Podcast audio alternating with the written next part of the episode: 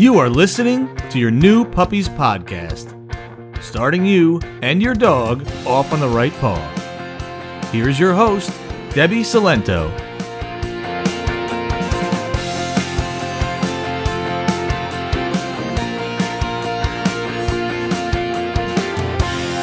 Hello, and welcome to episode 67 of Your New Puppies podcast.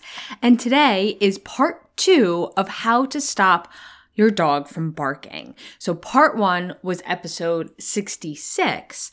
And in that one, I went into detail about demand barking, which is whenever your dog is barking at you to get something from you. So most commonly, they're barking at you for attention um, I also talked about if they're barking at you when you're trying to make their dinner, barking at you for a treat, barking at you to get up in the morning.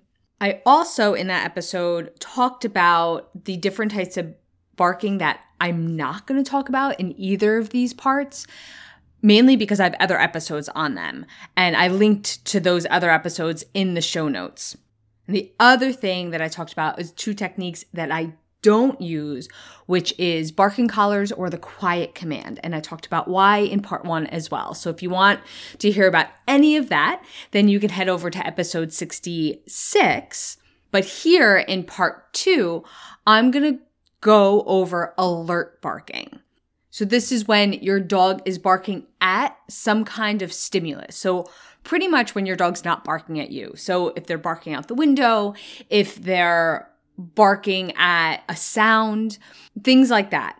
This is different if they're barking on a leash. That's one of the cases where I'm not going to talk about because I already have an episode on it, which is linked to in the show notes. And I'll tell you where to get all of that at the end. I'm also going to talk about a special case of alert barking, which is when it's fear based. Like if they bark at strangers or if they bark at new things in their environment, because we want to handle that differently. You know, and the first thing we have to do is recognize that. And it's super, super important to do that. So I'm going to talk about that at the end as well. So this alert barking, where they're, you know, barking at the things in their environment, especially, you know, dogs, people, doorbells, sirens. This is this is the type of barking that really kind of manifests in adolescence. So I've seen it start as long as young as 5 months old but usually it's around like 10 to 12 months.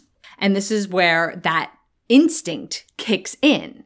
You know, some dogs, it's gonna be more persistent than others, but any dog is going to find some kind of fun, satisfaction in barking because it's just one of those instincts that are like ingrained into them.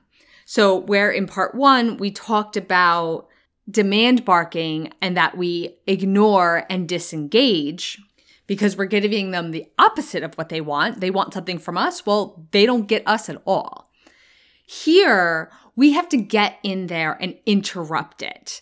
Otherwise, it's going to become a bad habit. And because they're not barking at us for something, that's okay. We're not reinforcing the immediate behavior.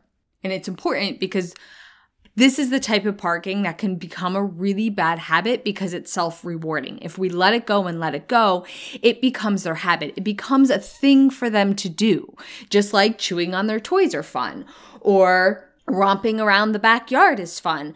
Barking is fun for them. And it becomes a habit, especially if you have a dog that has a little too much energy. It feels really good. It burns that energy, gives them something to do. So when they're barking at another stimulus, we want to get in there, interrupt it, and redirect it. We can also desensitize them to the stimulus. And I we talked about this a little bit in the demand barking, but essentially it's making the stimulus whatever it is. This is commonly done with the doorbell that okay, this isn't a big deal and there's no need to bark at it. And then there's good old management, just changing their environment, whether removing them from it, removing the stimulus from it, just so they don't even start barking in the first place. So I have a few examples that I'm going to talk about to help illustrate these different techniques and when you might want to use which one. Okay, so first let's talk about barking out the window. Essentially, this is going to be, in general, a visual stimulus. Your dog sees something and they bark. So this is where you want to interrupt and redirect because this barking feels really good. It releases energy, it's entertaining for them, and for some dogs, especially if they're if this is like a guarding thing, then the person walks by and leaves. So that might actually be reinforcing their barking because they think it worked. So usually I handle this with a combination of practice and management.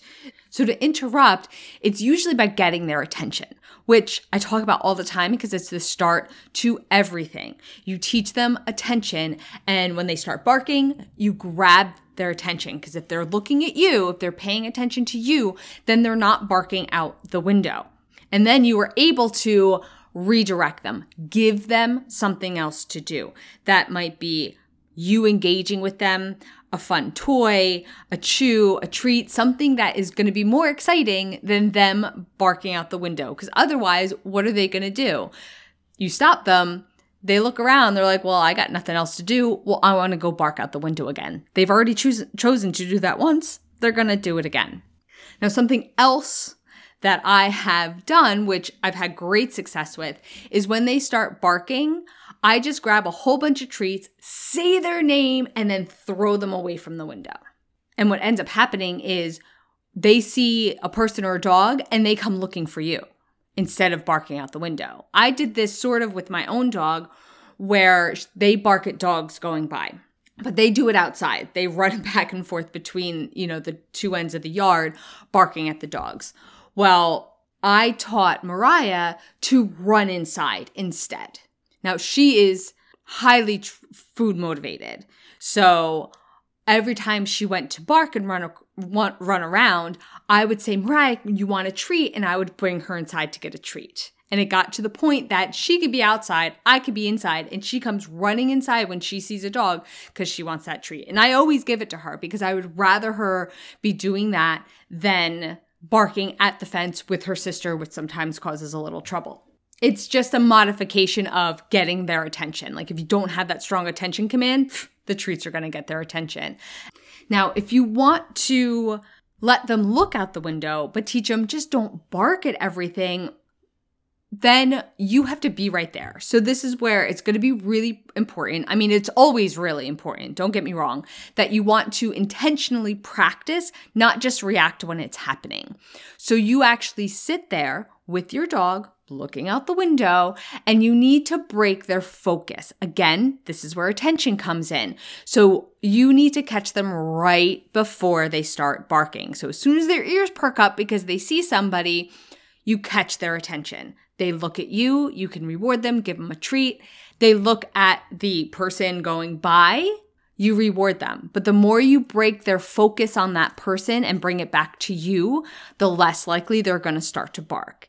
And now you're teaching them, let's look out the window, but we don't have to bark. You're giving them a different way to react. And then at that point, if you're not intentionally working, if you're not intentionally practicing, then it's time to manage. Close the blinds, remove them from that room, remove that their access to that stimulus. Because if you don't have the time or the energy in those moments to stop them, to continually interrupt them and give them something else to do, then it's just going to reinforce the behavior. And all the work you did yesterday is going to be erased. So you want to intentionally practice instead of just reacting, but also be prepared to react and manage the situation to break this habit. And the longer the habit's been going on, the harder it is to break. So let's talk about the doorbell. So this is a great example if they are reacting to a sound. A couple ways to do this, depending on why your dog is barking at the doorbell, will depend which one will work best. But you ring the bell and then open the door, show them nobody's there. That's if they're like barking because they think there's a stranger at the door. And you do that 20 times a day. So it's like the doorbell rings, but look, there's nobody there. There's nothing exciting happening. And so now the doorbell doesn't mean anything. Or you ring the doorbell and just ignore their barking. You ignore the doorbell, you ignore their barking. This isn't my favorite because they continually bark until you reward them for stop barking. It's kind of why I don't use the quiet command either.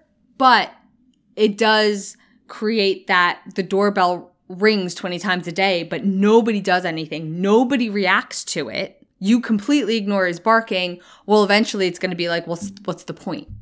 nothing, nothing is coming of it. And that brings me to the last thing that we want to look at is your own reaction to the doorbell.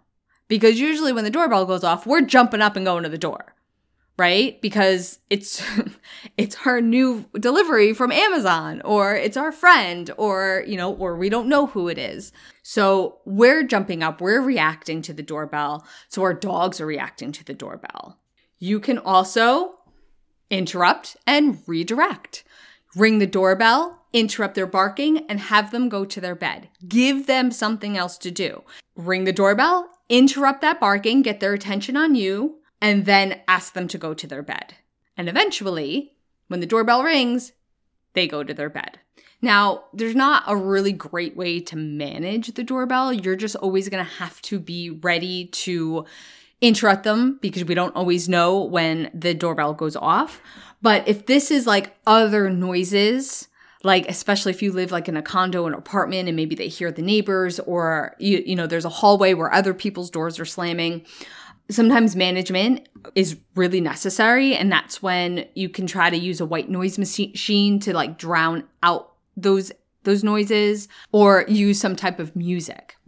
Now this obviously doesn't always work depending on how loud the sounds are but if they're subtle like it's really common when a dog hears like the jingle of another dog's collar like they know that's a dog and so they just start barking because they hear that like it might drown those kind of small sounds out. And in general, something that I haven't mentioned yet, but your best management tool so the barking doesn't even start is to tire them out. This can work for the alert barking out the window, the noise barking. You know, if they have a lot of energy and they're on alert, like small noises any kind of stimulus can set them off barking because they have all this extra extra energy. They don't know what to do with it. It's going to come out in barking because barking relieves energy, relieves boredom. So, full disclosure, it's not as foolproof as it is in preventing other behaviors, but you are going to have a lot easier time interrupting and redirecting and managing if your dog is tired. If they've had a lot of exercise, a lot of entertainment, and a lot of enrichment, they're going to be less likely to go for that barking. And if they do, you're going to be it's going to be easier to redirect them because they're tired and they just don't want to fight. Okay. So, last, I just want to quickly go over when it is due to fear. Okay how to handle fear behaviors is outside the scope of this podcast because it's actually a pretty big topic. But what I want to do here is help you recognize that that's what it is. Because then you need to handle it a little differently. This is where it is incredibly important. And I can't emphasize that enough, where we have to address the underlying reason for the barking and not the barking itself. I mentioned this a little bit in part one when I talked about barking collars, because if we just stop barking and we suppress it and they lose their warning system because they're barking because they're actually afraid or nervous or shy, then it's going to come out in other behaviors. It's going to make the situation worse. So we want to build their confidence or change their association with what they're barking at so they don't even feel the need to bark at it in the first place.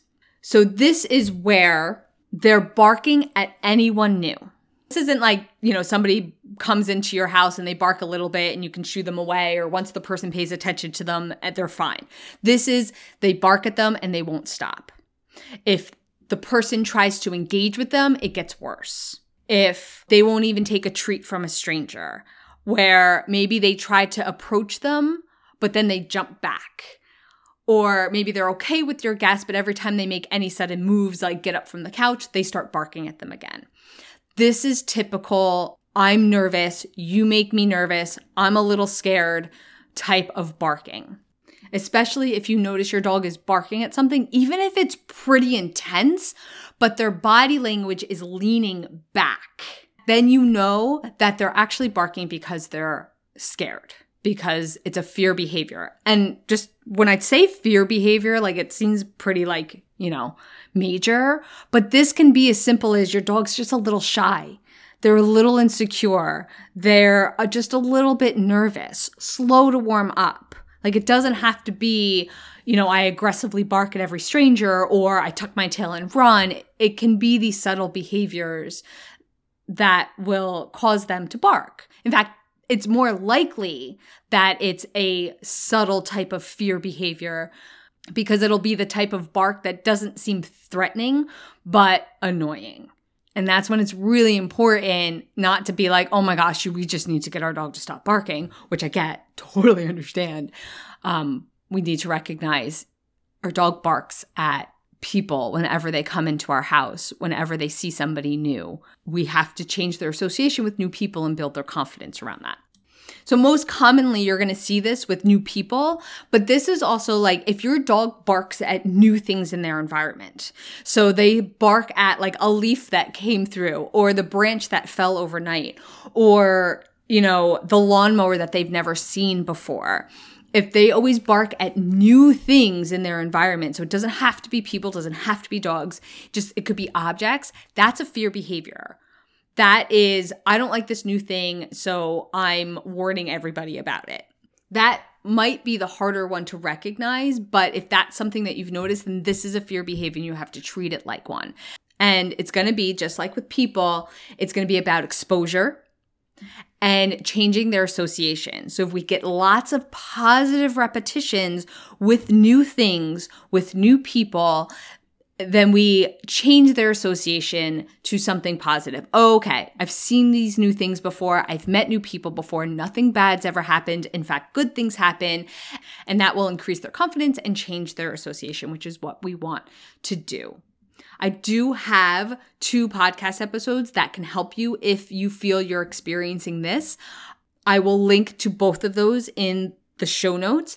It's going to be how to introduce a shy dog and socialization guidelines because socialization is what we do to prevent this behavior from happening. That's the whole point of socializing them when they're young.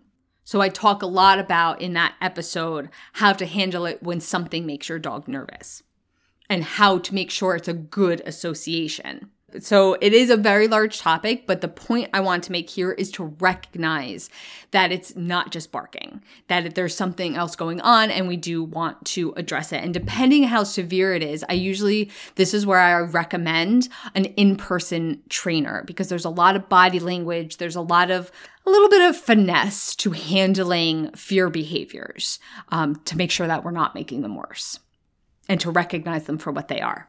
Okay, I mentioned a lot of different resources and other podcast episodes, and I'm going to link to all of those in the show notes. So you go to playtimepaws.com forward slash episode 67.